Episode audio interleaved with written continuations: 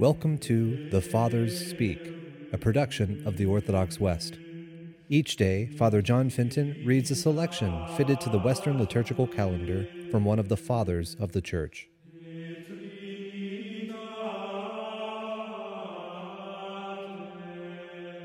On this feast of the finding of the Holy Cross, let us listen to a portion of a homily by our Father among the Saints, Andrew of Crete.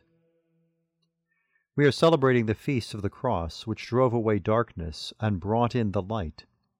As we keep this feast, we are lifted up with the crucified Christ, leaving behind us earth and sin, so that we may gain the things above. So great and outstanding a possession is the cross that he who wins it has won a treasure. Rightly could I call this treasure the fairest of all fair things and the costliest, in fact as well as in name.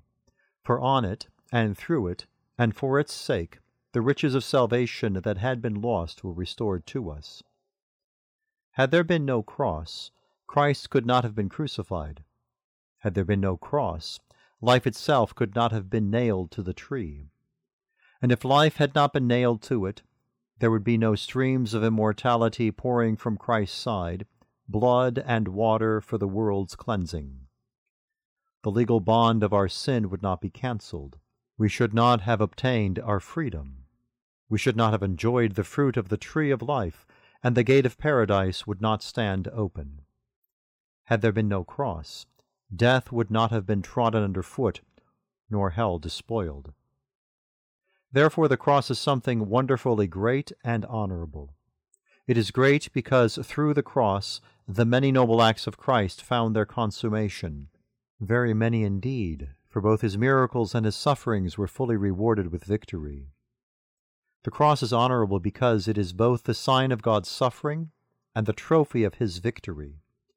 It stands for his suffering because on it he freely suffered unto death, but it is also his trophy because it was the means by which the devil was wounded and death conquered.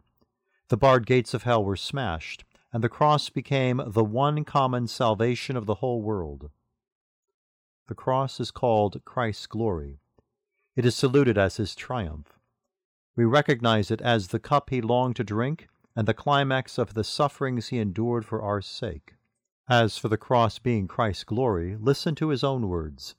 Now is the Son of Man glorified, and in him God is glorified, and God will glorify him at once.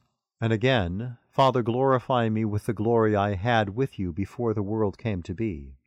And once more, Father, glorify your name. Then a voice came from heaven, I have glorified it, and I will glorify it again. Here he speaks of the glory that would accrue to him through the cross. And if you would understand that the cross is Christ's triumph, hear what he himself also said When I am lifted up, then will I draw all men to myself. Now you can see that the cross is Christ's glory and triumph.